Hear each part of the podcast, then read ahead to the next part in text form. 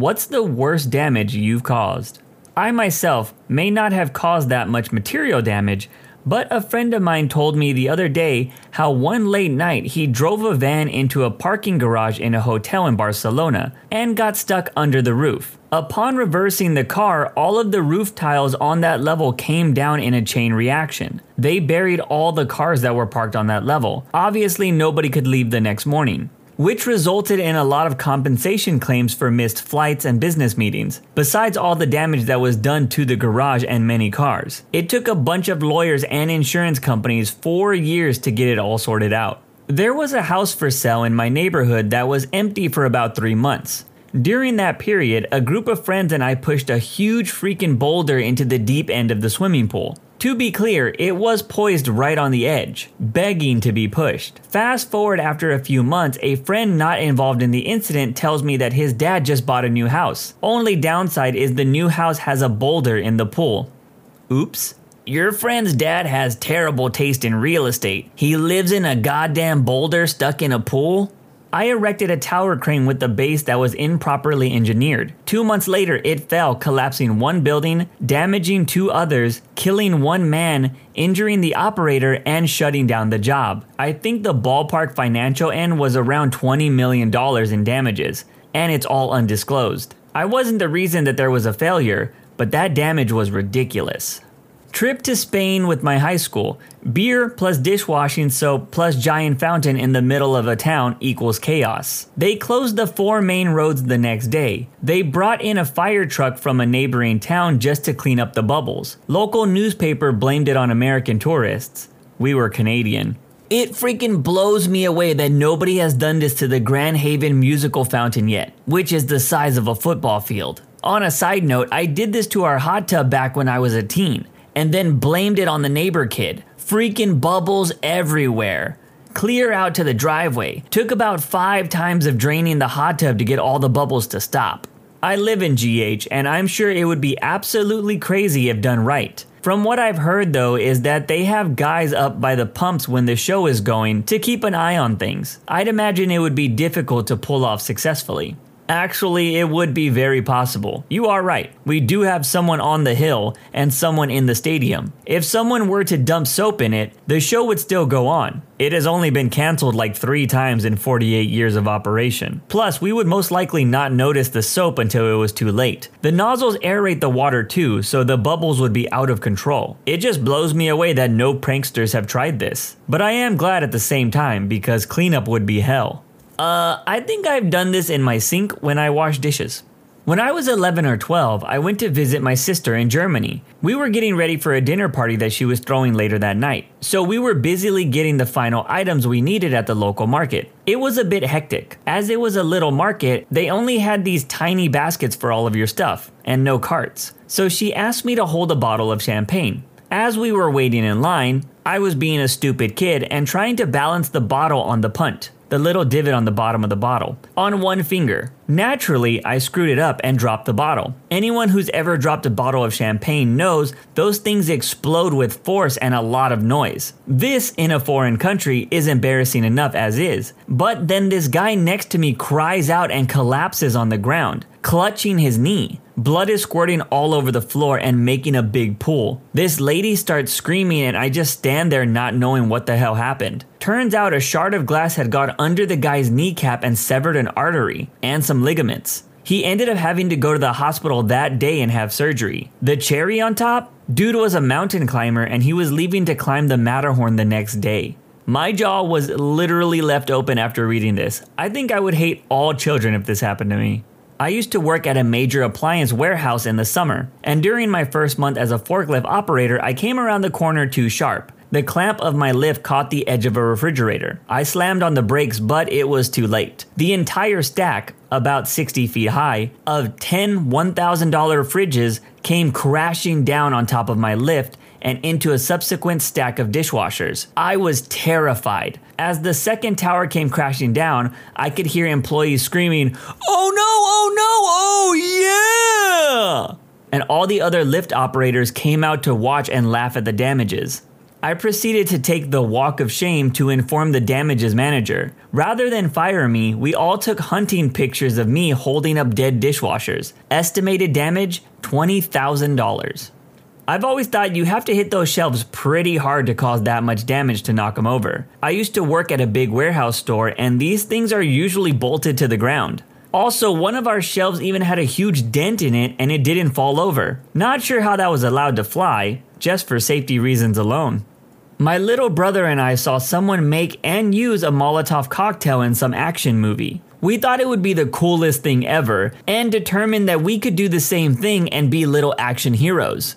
Our first attempt yielded disappointing results. Somehow, we neglected to realize that bottles had to be made of glass.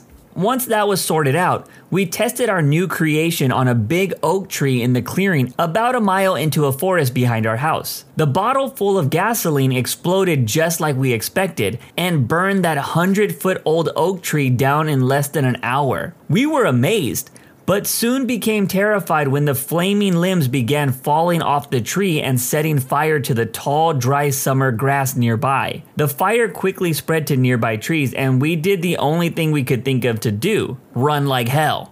That inferno burned for about the next forty-eight hours until the fire department could finally put it out. It destroyed about forty acres of forest land, an abandoned house, a part of a horse farm, resulting in some freaked out horses and lots of charred fences. Naturally, we never came forward because we were cowardly little jerks. But we both went to volunteer for fire departments wherever we lived to atone for our stupidity and carelessness. In high school, we used to go out to my friend's farm and attempt totally awesome fire-based destruction every weekend. Our experiment with Molotovs began with my friend setting his jacket on fire by pouring fuel down the back while he was trying to throw one incorrectly. Being set on fire helps people learn. I can't say that I ever messed with fire when I was younger, outside of the occasional fireworks, but when I hear stories about people doing stuff like this, it just makes me wonder, where the hell were your parents? I accidentally blew up a six thousand gallon tanker truck and demolished the workshop we were in. Damages amounted to about one hundred twenty thousand dollars. Go on. I worked for a company in England that built and repaired tanker trucks. A four-part compartment truck came in one day for the pipework to be replaced on the rear compartment. I had been told that the tanker was clean and vapor-free, safe to work on. I got under the rear of the truck to cut the bolt head off the bottom connecting flange with an assailant torch. As I cut the last bolt, the flange gap opened up about an eighth, and a ring of flame came out. Before I had time to react, the rear compartment blew up, which blew out the division into the next compartment, and that exploded. All four compartments went off within milliseconds of each other, and the front of the tanker blew up and destroyed the truck unit. Luckily, the driver wasn't inside. The top of the tank opened up like petals of a flower, and the whole truck jumped in the air. The explosion took the roof off the top of the workshop and the supporting wall that the truck was parked next to. I was actually in the safest place, which was underneath, although I did have to change my undies. Turns out the tank hadn't been cleaned and had just came from dropping off a load. I needn't tell you that that was the last time we ever accepted a vehicle without a vapor-free certification. My father once sold a tanker truck that exploded during a pressure test, killed a guy, sent shrapnel flying into their brand new test building. He was livid, and he couldn't figure out how the tanker exploded at ten bar. Turns out the guy who bought it decided that he could get the truck all the way to the test center so it could bring him a few extra bucks, and he used it to deliver gas in a nearby test center. He didn't empty it with water afterwards. Gas plus oxygen equals bang.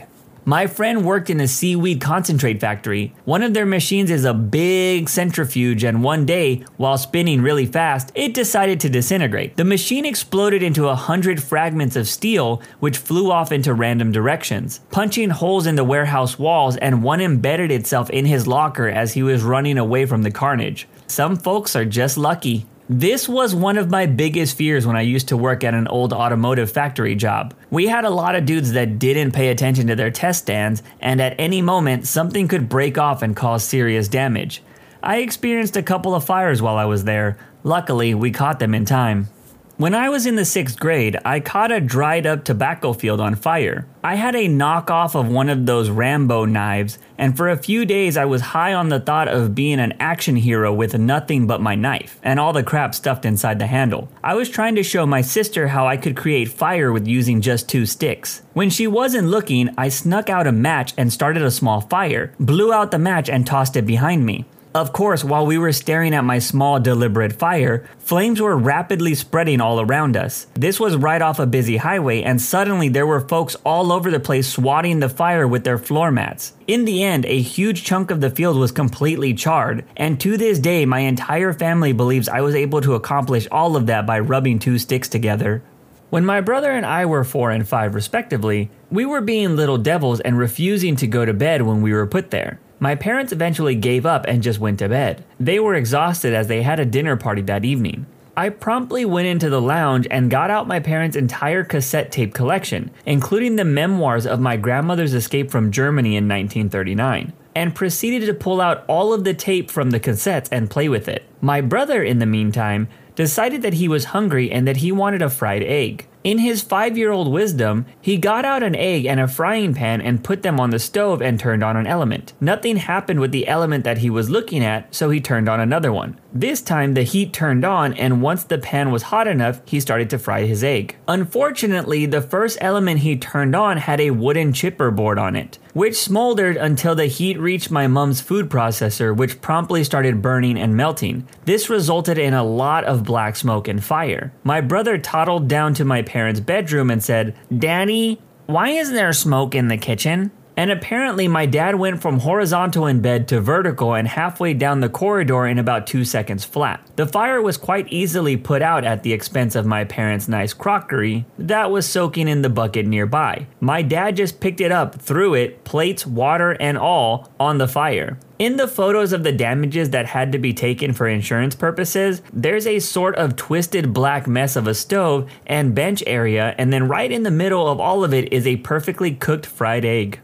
I'm just interested to know if they were able to save those cassette tapes, because losing that Escape from Germany tape must be devastating.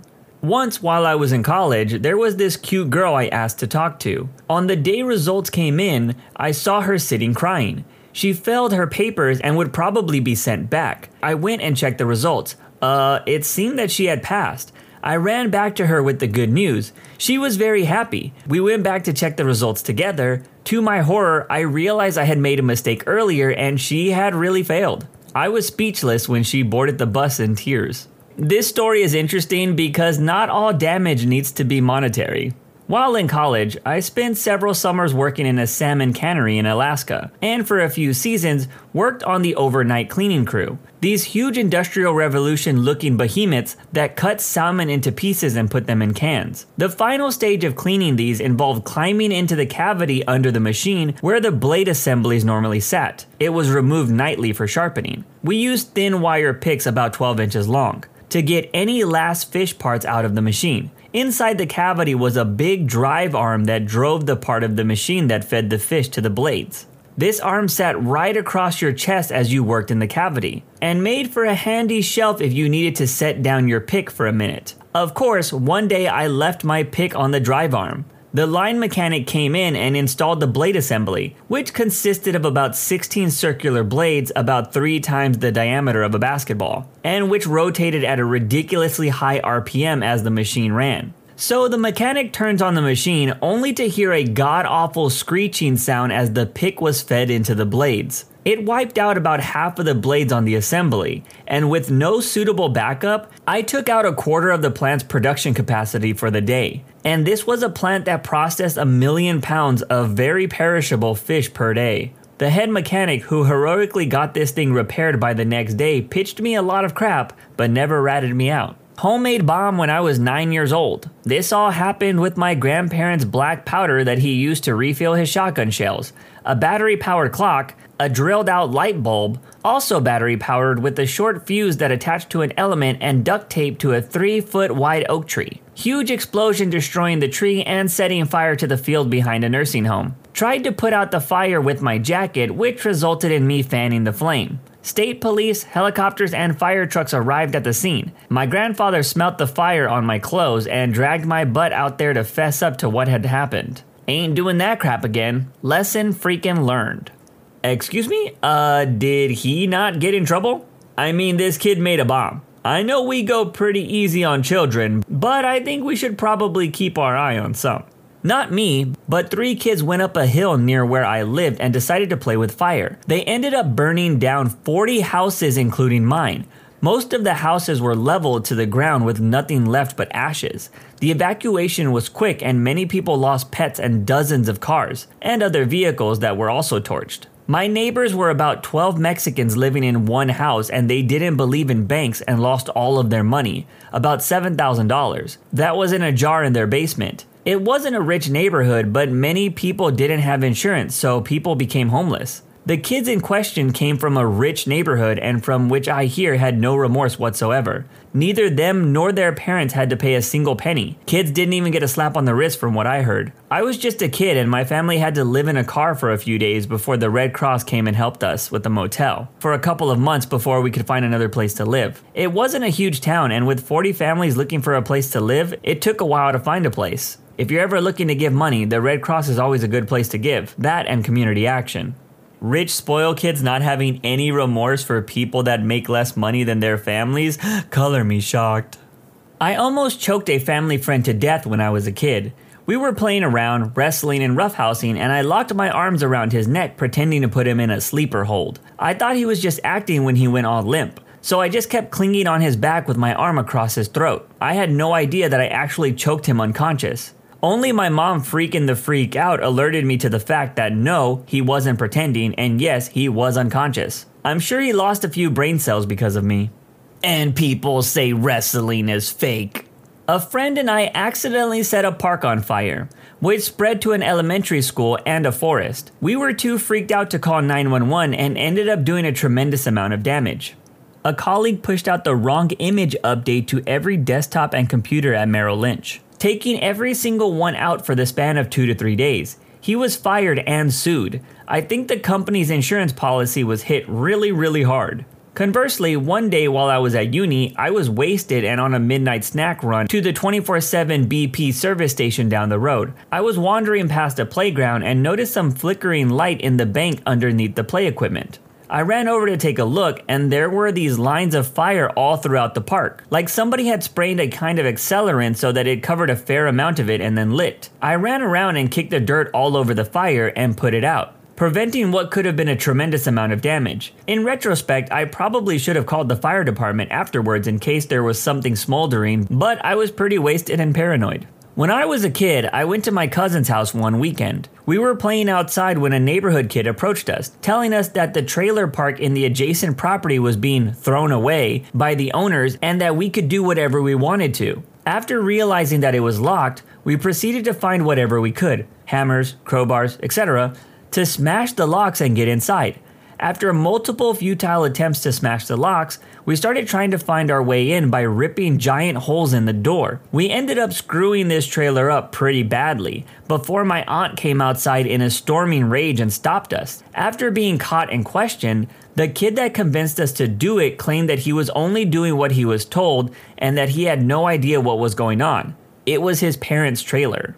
This story unlocked a memory of mine. I was at a friend's house and we were trying to play soccer. Well, he was the goalie and I was trying to score. Well, turns out he wasn't a very good goalie because I probably kicked the best soccer kick of my life and it went directly into his back door, leaving a huge dent in one of the panels. I feared for my life after that, and it was safe to say that any dreams of becoming a soccer star were crushed that day.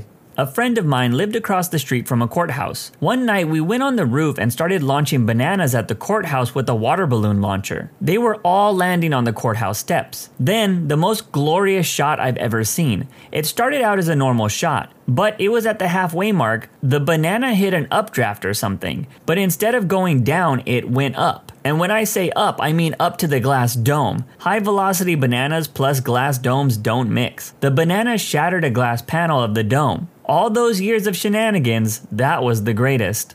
Back when I was a dumb kid living in Italy, a bunch of friends and I decided to play hide and go seek inside one of the empty villas in Arparco. Since the front door was locked and there were bars on the windows, we decided to break a hole in the side of the wall. Once inside, we discovered that laborers who worked for the landlord kept their power tools in there. We went full crazy and completely destroyed everything in that house. One of us came up with the idea if we hit a big water tank outside with the pickaxe, it would explode. After being disappointed by cracking the tank in half with no explosion, we decided the only way we could cause an explosion was to pour gasoline all over the furnace. Before we had a chance to throw the sparkling stick at it, the S Ps and Cababinieri showed up to ruin our fun. That's it for this video. When you subscribe, make sure to hit the bell to turn on notifications. Put the playlist on in the background to finish listening to all the stories. Link at the top of the description. And if you like Am I the Genius, give Am I the Jerk a shot. It's linked in the description too. Either way, thanks a lot for watching and we'll see you guys next time.